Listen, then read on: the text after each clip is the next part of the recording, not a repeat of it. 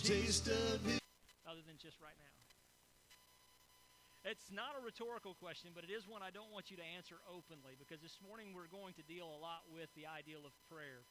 We've been talking about um, persecution and hard times and how do we persevere and, and what does the scripture tell us and, and why would God give us the answers in his book if he doesn't want us to use them?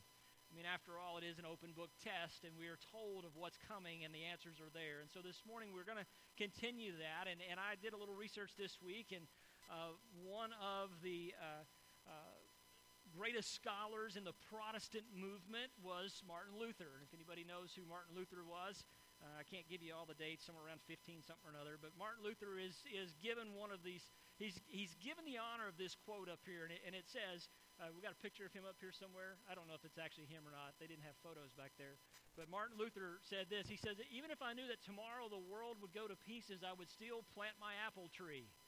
Now, here's the thing. I, most scholars don't think he actually said that, actually don't feel like he would say that. Everything else he writes doesn't really just align with that. However, He's been attributed with this because of his measure of faith. And, and what, what this, this statement basically says, and what Martin Luther kind of sums up a little bit, is I'm going to keep on working each and every day as if Christ is never coming back.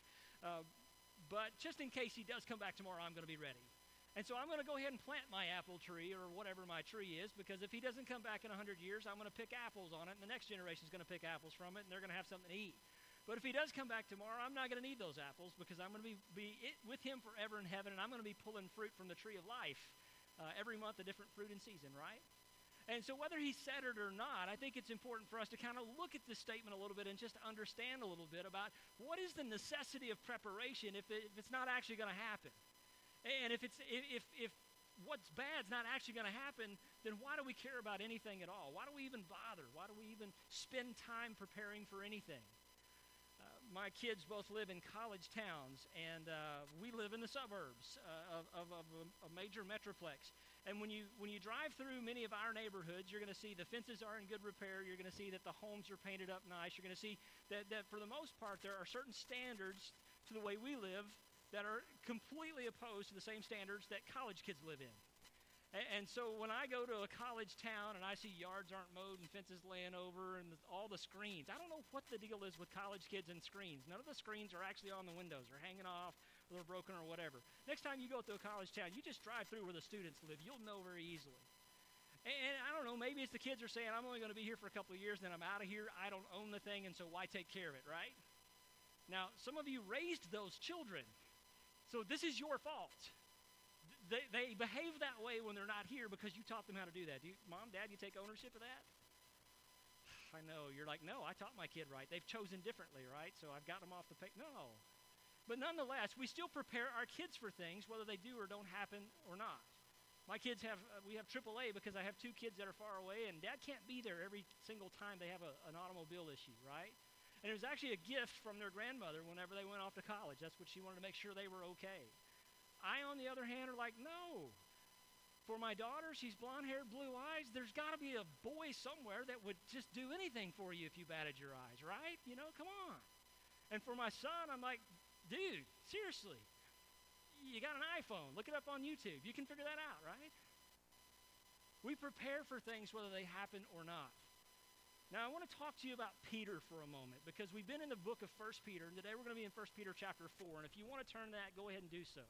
But I want to tell you a little bit about Peter because here's the thing about Peter and the disciples. They spent three years with Jesus, and he was teaching them over and over and over and over again. And many times they would go, What is he talking about? I don't understand what he's talking about. What does he mean he's not going to be with us forever? Isn't he going to be the new king? Isn't he going to, aren't we going to march into to Jerusalem and take over this place? And, and everybody else who's not been with Jesus or don't believe in him, they're going to be the ones with a problem. I mean, they're actually the ones who are not prepared, but here we are. And yet Jesus would just kind of shake his head and go, You knuckleheads, I'm only going to be with you for a short time. Would you please catch on? And they didn't do it.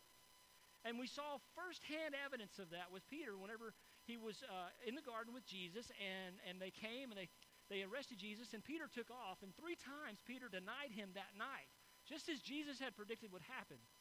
And so it was fitting that if he denied Jesus three times, that Jesus would have to restore him in a three step process. And so the, the day that the boys are out doing back to what they used to do. They were out fishing. All the disciples were out there, except for, for maybe Thomas. We don't know if he's with them or not. And all the disciples were out there fishing. And John says, It's the Lord. And Peter puts on his coat and jumps into the water, and he is just hightailing it for the shore because he's going to go stand before Jesus, the resurrected Christ at this point. And he, he put on his best. Normally, you take clothes off to jump into the water. And he put on his cloak. And so now he's swimming for the shore. And Jesus and Peter, and they sit down and they have a conversation. And three times Jesus restores him. He says, If you love me, if you love me, if you love me, feed my sheep, feed my sheep, feed my lambs. And he's reminding him over and over. And so, so this is important because what Jesus is saying is, I prepared you, and you weren't ready for me to go, and it happened, and you weren't ready for that. And so I planted the apple tree, it bloomed, and you didn't bother to eat from it. And now you find yourself confused, not sure what's going on. John chapter 21, we see a good conversation between Jesus and Peter.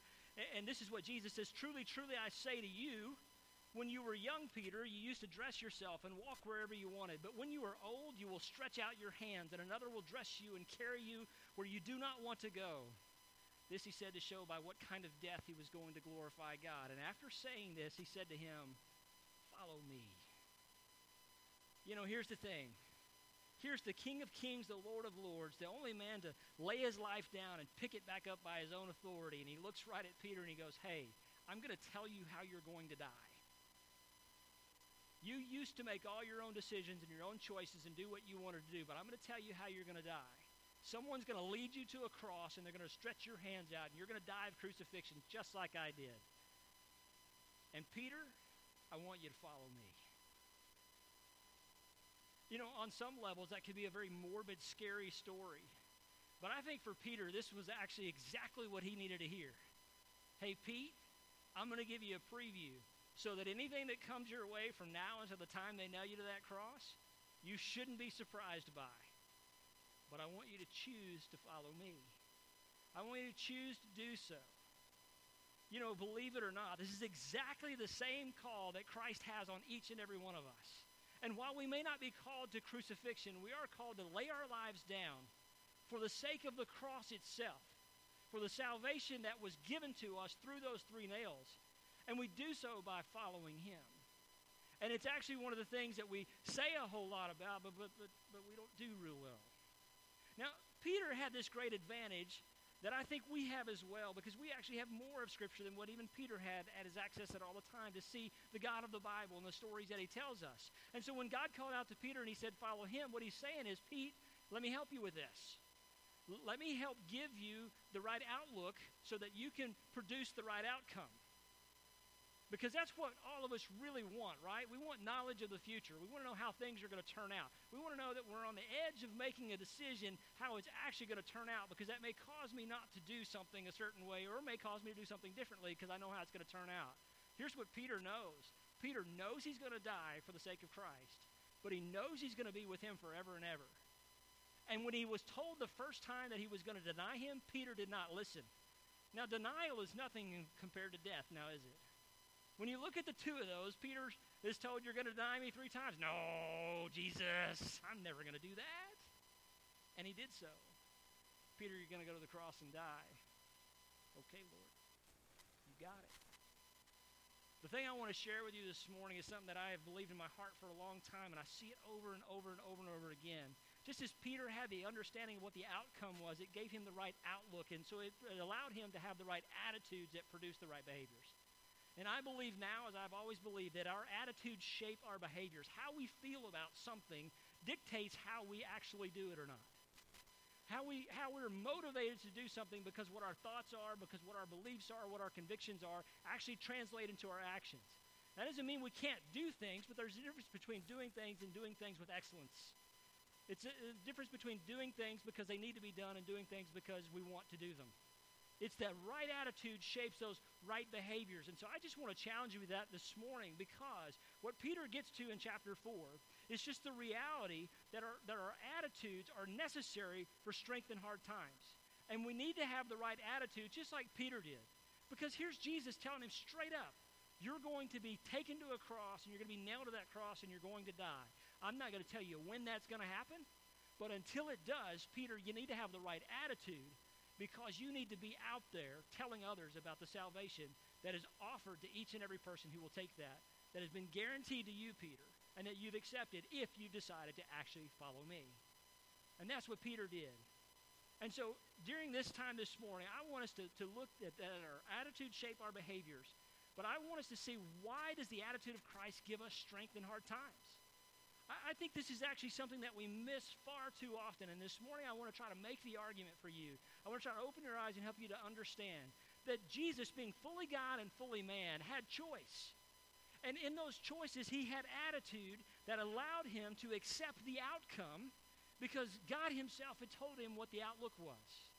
And he knew how he was going to have to respond to this. And even Jesus, although sinless, still had challenges sometimes to figure out if he was going to have the right attitude in following what God wanted him to do, especially death on a cross for no purpose whatsoever. And so there are four things that I see that, that we can develop the attitude of Christ. And the first one is that, that Christ had an attitude of absolute hatred for sin. Now, we don't often think about that, and we usually don't put the word hatred anywhere involved with Jesus.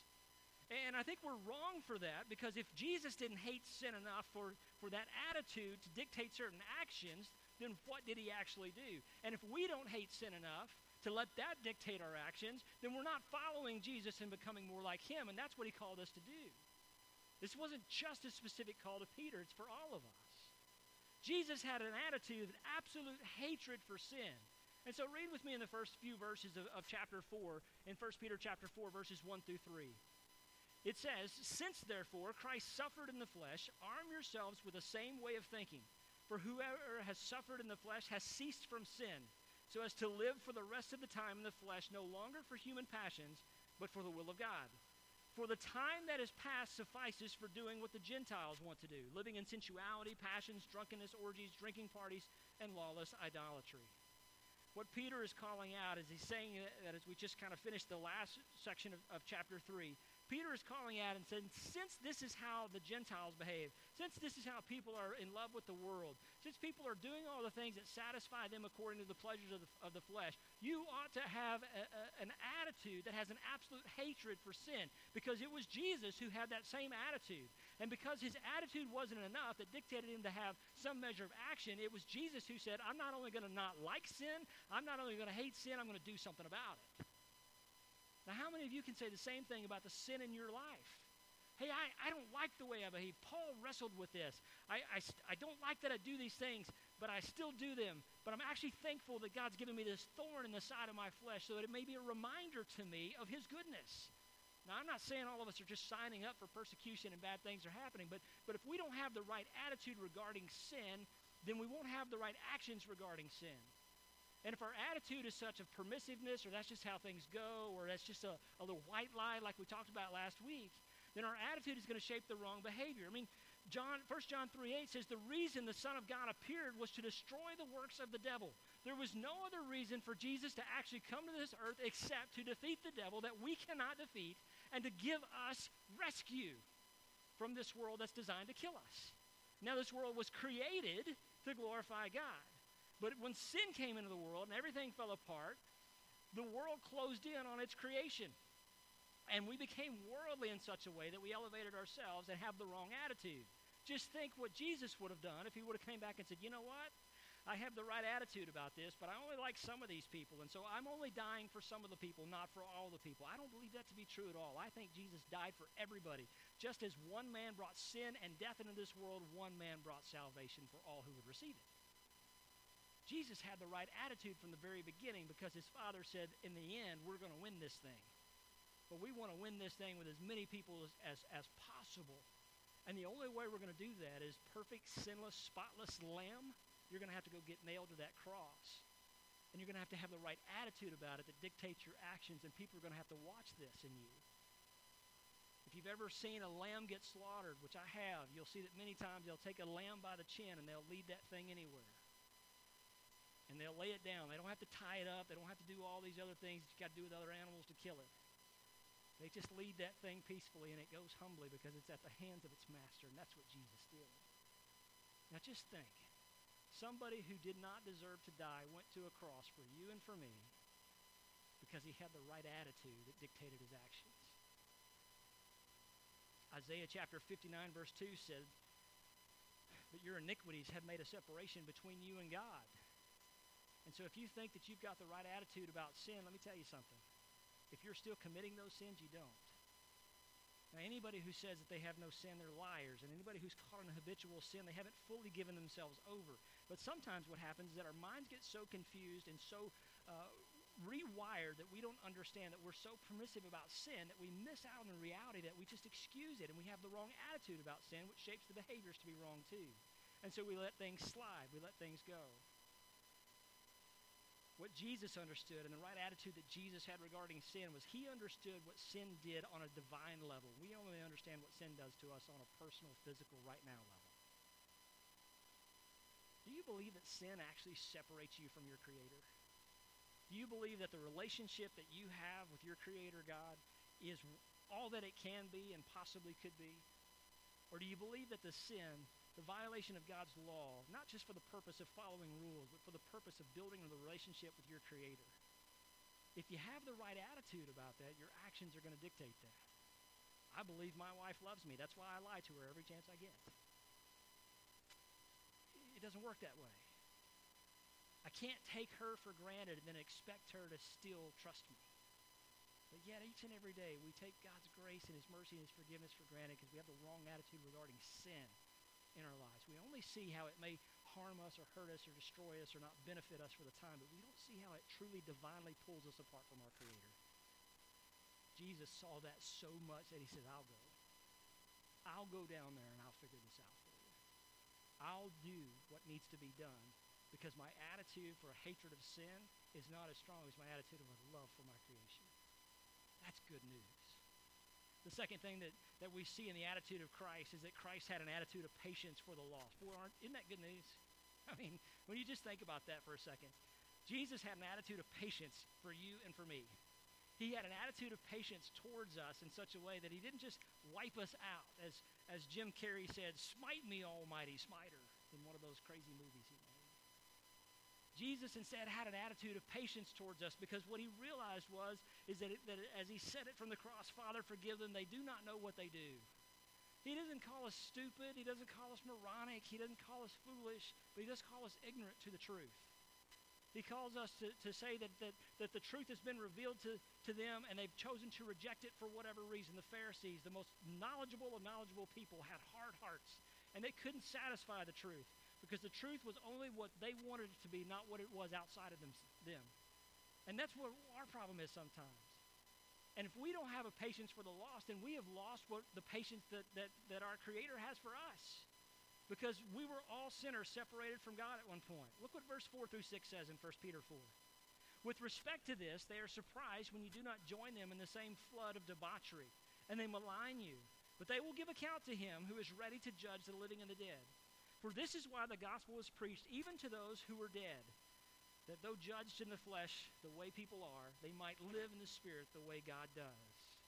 Romans 5 8 is very clear to us that while we were still sinners, Christ died for us while we were still in our sinful state, while we were still rejecting God, while we were still accepting all the bad things of this world and participating in the bad things of this world and making us feel better about it because we either had an audience or somebody rooting us on and cheering us on. While all those things were happening, Christ said, You know what? They don't know what's going on, but I love them anyway, and I'm still going to go to the cross and die for them because I have patience for those who are sinful.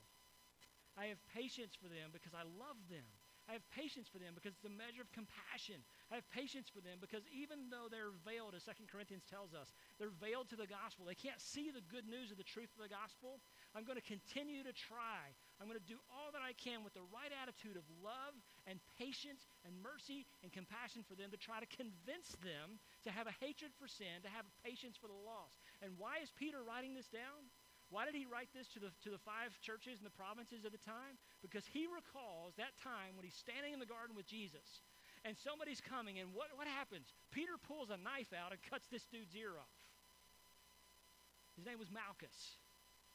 And Jesus healed Malchus, by the way, but he looked at Peter and he says, Put that thing away. I'm not leading a rebellion here.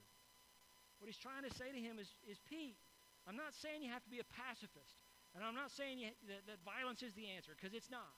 But what I am saying is this if that, that man Malchus is coming to arrest me because he was told to do so by his commanders, and he followed orders. And to be perfectly honest with you for a second, Pete, he's better at following orders than what you are.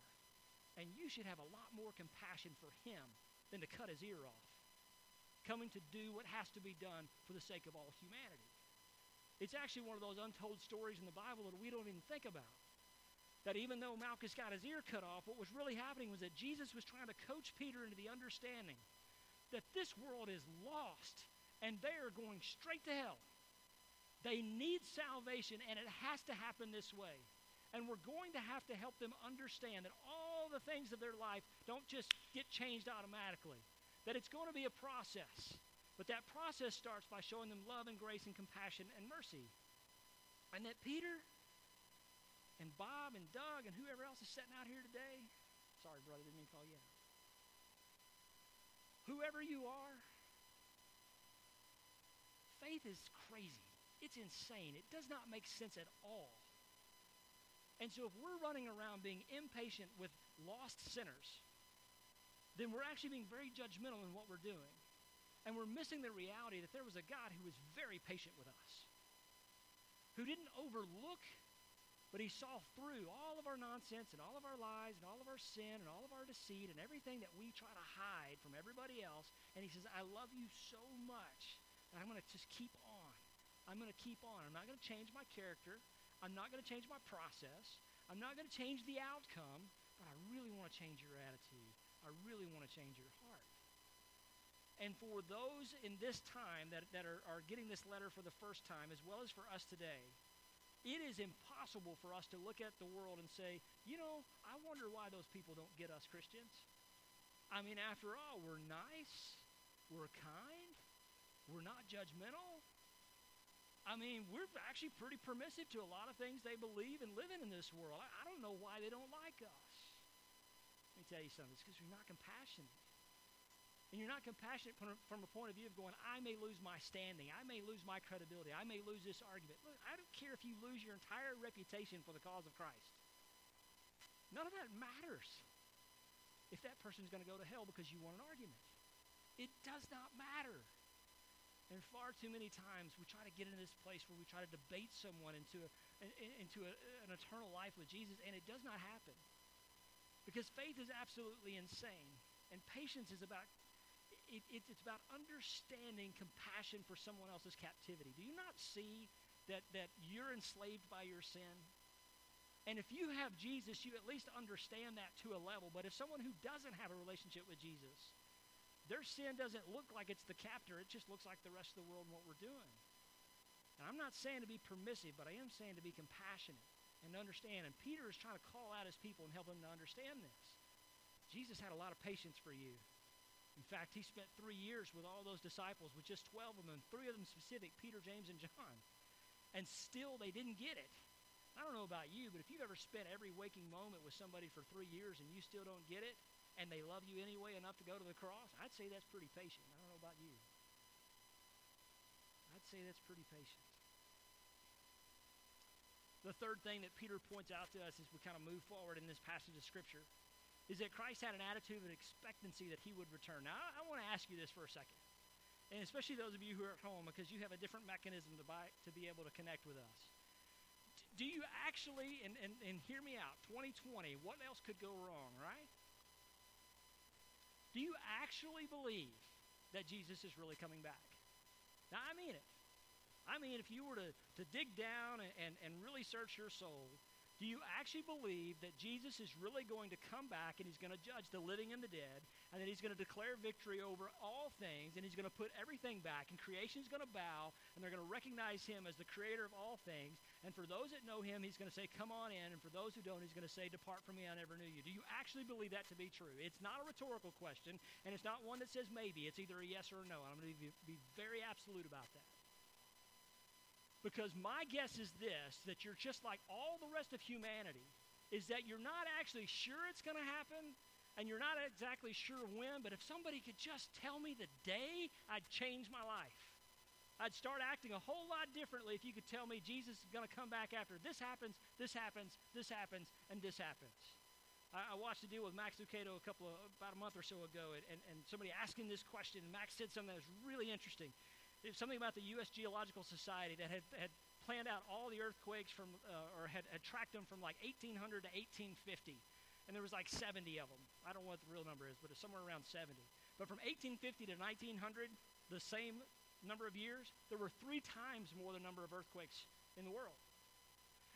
And this is what Max Lucado said, and I really appreciated this. There's a passage in, in the Gospels that says that, that the world will cry out, creation will cry out like birth pains now, any of you ladies who've ever had children, you know that contractions, they get closer and closer and closer and closer and more frequent and, and more heavy, right? They get more difficult as, as, as the imminency of birth is coming, right? And this is what Lucado was saying is that, the, that the, the, the creation is calling out, just like a woman in labor, as those birth pains get closer and closer and more frequent and more difficult. We got more active volcanoes happening right now. We got more earthquakes happening right now. We have all these things in creation that are pointing towards if Jesus is coming back or not, right? I don't know if that's today or tomorrow. It doesn't matter if you're not ready for him to come back.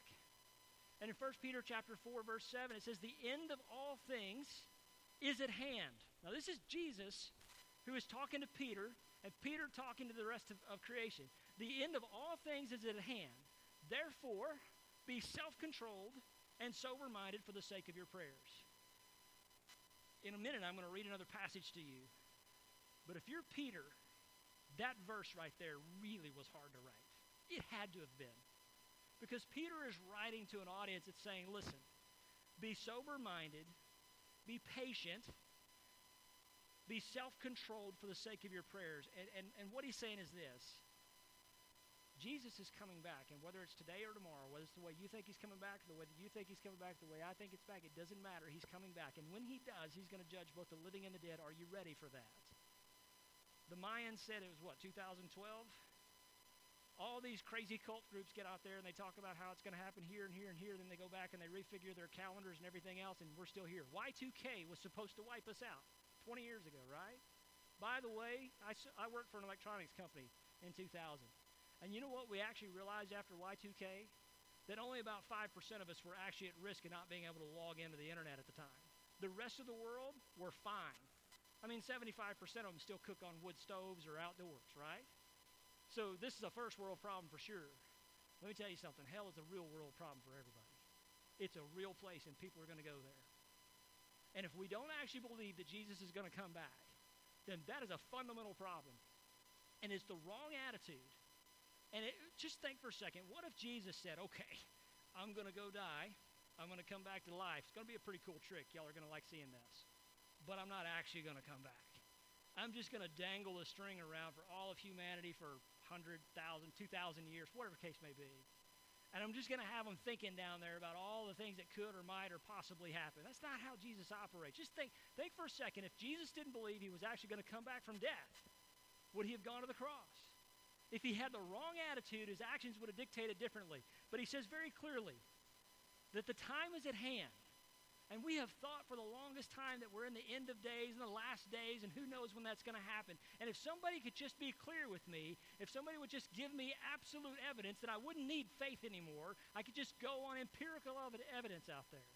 And I don't have to believe anything. I can know something. I got news for you. I don't know about you, but truth is more dilated right now or diluted right now in this country than I've ever seen it in my entire life. And humanity does not understand truth outside of themselves. They only stand, understand truth within themselves. And so if it's not true without me, then it's just not true. Do you understand that? We're trying to put all of our own little filters in to say that something's only true if I agree with it if it impacts me positively. Jesus is saying, I'm coming back. The very last words recorded in Scripture that Jesus said in Revelation chapter 22 was, Surely I'm coming soon. When is soon? What does that mean? Is soon tomorrow? Is soon 2,000 years ago? Is soon 1,000 years from now? I, I like sci fi shows. I like to watch some of those time travel things. I like to see where, where you know, I'm a little bit of apocalyptic kind of guy because it's kind of interesting how these people are going to survive. You know, the last handful of humanity lives in a trailer park outside of Phoenix, and you know that's all that's left. And you know, I like things like that. But, but at the end of the day, you're watching people hold on to all these false hopes and all these these fake opportunities that have nothing to do with Christ, and they're not expectant that He's coming back. And my guess is that if you really believe that Jesus was going to come back, first of all, then you'd act differently. And if you really believe that Jesus was going to come back and judge your sins, you absolutely would act differently.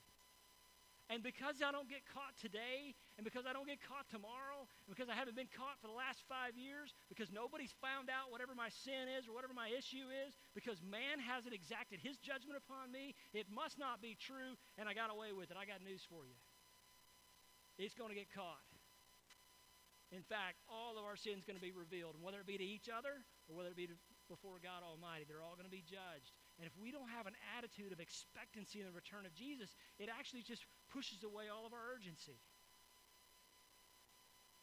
You see, the return of Christ should actually give us uh, greater confidence, greater cause of action than what it does complacency. Let me take you back to Luther's tree for a minute. If he didn't think those apples were, were going to be worth eating, whether Jesus did or didn't come back, he wouldn't bother to plant that tree, but he did for whatever reason. Because he said, I'm going to keep loving God. I'm going to keep learning about Him. I'm going to keep submitting myself to the Lordship of Christ. And if He doesn't come back today, then I'm going to have an apple tomorrow. But if He does come back today, I'm not going to need that apple. So many of us don't actually believe that Jesus is coming back, but what would be different if Jesus didn't believe it himself? Pastor, that's blasphemy. You should be ashamed of yourself for saying that. All I'm saying is exactly what so many people believe to be true or are thinking enough to keep them at least complacent at minimum of doing nothing for the advancement of the gospel. To tell people about the true way that they're going to survive whatever persecution comes, whatever end of the world comes to. Listen, if Jesus did not die and he didn't conquer death for all of us, and he's not coming back, why are you here this morning? Why are you wasting your time? Why do you make any plans whatsoever? Many a pastor joke and laugh about their retirement fund, and most of us will say, well, retire? Man, a pastor never actually retires. He just dies in the pulpit, and they tell everybody seven years later. All of us make plans for the future, whether it be next week, next year, 10 years from now. But if we didn't think we were actually going to get there, why would we even bother to even make preparations for what's going to happen there? Guys, this is nothing compared to the implications of, of the reality that Jesus is actually coming back. And he says, if I'm actually going to come back for you who are about to endure persecution, be sober minded. Keep your wits about you. Be smart. Be patient in how you love others, showing them to the reality of Christ. The fourth thing that we see in this passage of Scripture is this Christ had an attitude of extreme eagerness towards the saints. Now, as Peter is beating everybody up a little bit, as I'm beating everybody up a little bit, what Peter is saying, and this is a really important lesson for us, and it may be a challenging lesson for us to see here, but in, in 1 Peter chapter 4, verses 8 through 11, he says, Above all, keep loving one another earnestly. Since love covers a multitude of sins, show hospitality to one another without grumbling. As each has received a gift, use it to serve one another as good stewards of God's varied grace. Whoever speaks is one who speaks oracles of God. Whoever serves is one who serves by the strength that God supplies, in order that in everything God may be glorified through Jesus Christ. To him belong glory and dominion forever and ever. Amen. We unfortunately have access to 24 7 news, and what you were told yesterday has changed already today, and it's the exact same story, but now we're just blaming somebody else. And I have seen and been in and watched and prayed and cried over many, many a times when people miss the, the, what's supposed to happen inside a church. Now, many people will bring in Matthew chapter 6, and they'll bring in Galatians, and they'll talk about what church discipline looks like. And so, if somebody does something inside the body of Christ, then what we should do is we should take them before everybody and just air out all their dirty laundry, and we should, you know, think about excommunicating them if we have to do that, because we take sin serious. And if we really had the right attitude about sin, we wouldn't let a single sinful person into our body, right? Wrong. That's not the way it's supposed to work. I'm all for church discipline, and I think there's a right way to do so. But what this passage of Scripture right here says to us, and remember the context by which Peter is writing, and he's saying that persecution is going to be coming to you, and when that persecution comes, what's going to happen fast is that your attitudes are going to shift against one another when one of you messes up, instead of being for one another when somebody messes up. And what he says very clearly in verse 8 there is that love covers over a multitude of sin. Now, I'm not saying that we need to cover things up, but I got absolute news for you that because of the love we have in Christ and the attitude we have for preserving the body, in all cases, we don't need to be airing whatever dirty laundry is going on inside the church outside of the rest of the world. It's not a matter of they're not part of the club. It's a matter of the, they're already persecuting us for doing good, righteous things, as we saw in chapter 3. Why would we give them ammunition to do more? What it should be a matter of is that we love each other so much that we're not only going to endure whatever's happening within the body, we're going to protect the body at all cost. And we're going to have an earnestness towards the saints. And we're going to watch out for them because we don't know what happened to that person that caused them to make a bad decision today, and we're not going to let it go down as a character thing by throwing them out and letting the rest of the world judge them. We're going to bring them back into the fold. We're going to let love cover over a multitude of sin. We're not going to condone what they did, but we're not going to condemn them for having done it because we don't have a leg to stand on. We're all guilty, each and every one of us. And so, what Peter is saying here, which I think is, is exactly what's going on in our world right now, is that inside the church, we've got the wrong attitude and we don't have the attitude of Christ. And as this little bit of persecution is happening, we start to turn on and against and not for one another the way we ought to.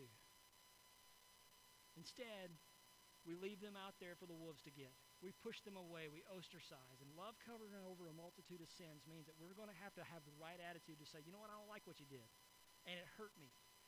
We're all part of one body, and us doing a little self preservation is important because the rest of this world is going to team up on us and it's going to get ugly around here. Back in the 80s, the Southern Baptists were, were going at each other for a thing about biblical inerrancy. And there's a big long story that Dr. John Bisagno, who was the pastor at First uh, Houston for a long time, one of the most godly men I've ever had the pleasure of meeting in my life, he had a quote that said something similar to this. He said, as the, as the, the Baptists were fighting against each other and tearing each other apart, we're watching the denomination split. The largest denomination in the world, by the way, is splitting and going places. Dr. Bisagno said this, and I think it applies to every instance right now in the body of Christ, no matter what the situation. He says, Brothers, if we don't stop tearing each other apart, the enemy won't have anything to work with. So many times I've listened to people pray and I've listened to people say things about how Satan did this or the devil made me do it. I got news for you. The devil doesn't even need to walk inside this church for our hearts to turn on one another and tear each other apart at the very minimum, he just put me whisper in one of our ears, and we just need to say, sounds like a plan, let's do it. And what Peter is crying out is saying, having the attitude of Christ and having earnestness towards one another, that you're going to mess up. You're human. You're not, on the, you're not on the glorified side of heaven yet. And so until that happens, what you need to do is have the right attitude. You need to cover over, not cover up. You need to deal with those things, just like a family would deal with things inside their own home before they take it to everybody else. Sometimes we go and we ask advice. Sometimes we go and we help people. Sometimes we offer something. Sometimes we're asked into that. That's not the same thing. It's just airing everything out. And in this day and age where social media is absolutely the devil, I believe that with all my heart. That despite all the good things it can do about reminding us about our child that's someplace in the middle of nowhere, or another kid that's over here, or a loved one that's doing this, or the sale on Ray-Bans, whatever that's all about. Instead, we just air out things and we don't see the consequences of that. We tear one another apart, and you watch families and friends and everybody else. There's even a function called unfriending. Can you believe that?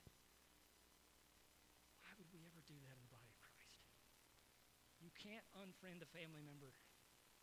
I get it. Your family's just as screwed up as mine is. Welcome to humanity. But if we don't have patience for the lost, then we can't just have patience for the saved. That's not what God called us to do. What I want you to see this morning is that hope thrives when we have the attitude of Christ. And I want to show you that here in a passage in just a minute to help you understand that the perfect, sinless Lamb of God chose to go to the cross for us so that we might have a living hope, so that we might be called, as 1 Peter 1 3 tells us, we may be caused to be born again to a living hope because of the resurrection of Jesus Christ. And so, how can we do that? Well, if you're wondering how can we have the attitude of Christ, I'm going to show you one passage of Scripture that may be hard for us to understand this morning. But here's what we can do we can pray like Jesus with reverence, expectation, and strength to love God and to love people. I know it's not a big, hard formula, but in verse 7, if you go back and you study anything else from this week's message, you go back and it says, for the sake of our prayers. Peter very clearly says there is strength in prayer and you're losing out on this and you're missing out on this. And you're not utilizing what's happening here. And so, how can we have an attitude like Christ? We can pray like Jesus did. We can pray to the point where he was sweating blood. We can pray to the point to where Jesus is out there doing all he can for humanity who doesn't deserve it.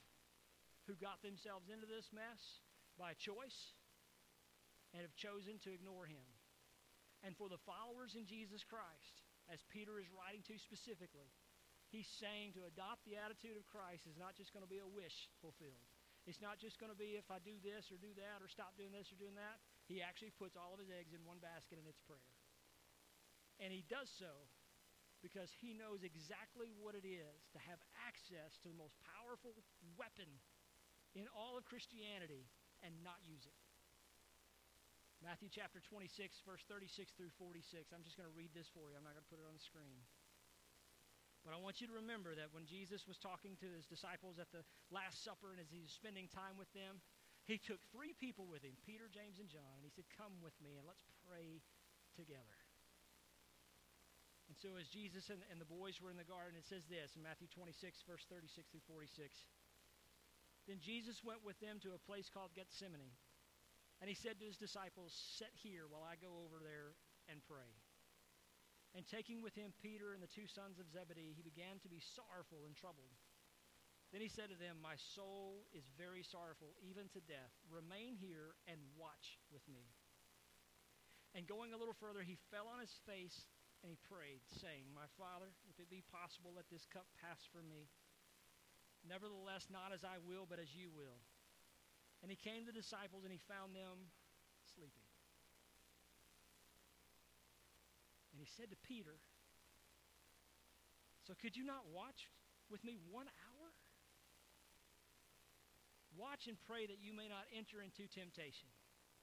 Hey, Pete, this is a conversation that Jesus had with him. The devil's asked to sift you. You know what Jesus said to him? You know what his response was? I'll pray for you. Pete, can you not watch for one hour and pray that you may not be led into temptation? He continues on in verse 41. He says, The spirit indeed is willing, but the flesh is weak. And again, for the second time, he went away and prayed, My Father, if this cannot pass unless I drink it, your will be done. Father, I'm going to have the right attitude about the lost.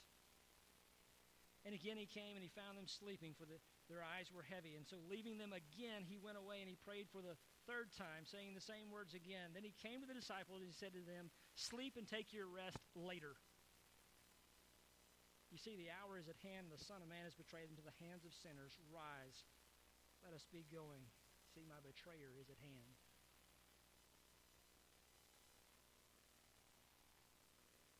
We don't have the attitude of Christ because we don't have the discipline of Christ. It's not because we don't have his deity. It's because even when he was out tempted in the wilderness, he refuted Satan three times with Scripture. And he prayed repeatedly over and over and over again. And whenever he would get up early in the morning, he would make sure that he would spend time with the Father in prayer because he knew how important that was. Let me tell you something. When our prayer life is right, our thought life is right, and our actions are right. Many people misquote that passage out of Second Chronicles. If my people who are called by my name will humble themselves and pray, I will hear their prayer and I will heal their land. That's a great prayer to have. But let me tell you something. Solomon specifically got an answer in that prayer when he asked God, What happens if we get into a famine? And he says, If my people, those who love me, who call upon me, who know me, who have submitted to me, have found themselves in a famine, not by their own doing or their own cause, will humble themselves and pray, I'll heal their, heal their prayers and I'll heal their land. I'll specifically do something for them if they'll come back to me. Their thoughts were that we're in trouble and we're going to suffer, but their actions were not that we need to pray. And God said, Here's the answer spend time with me, spend time in prayer.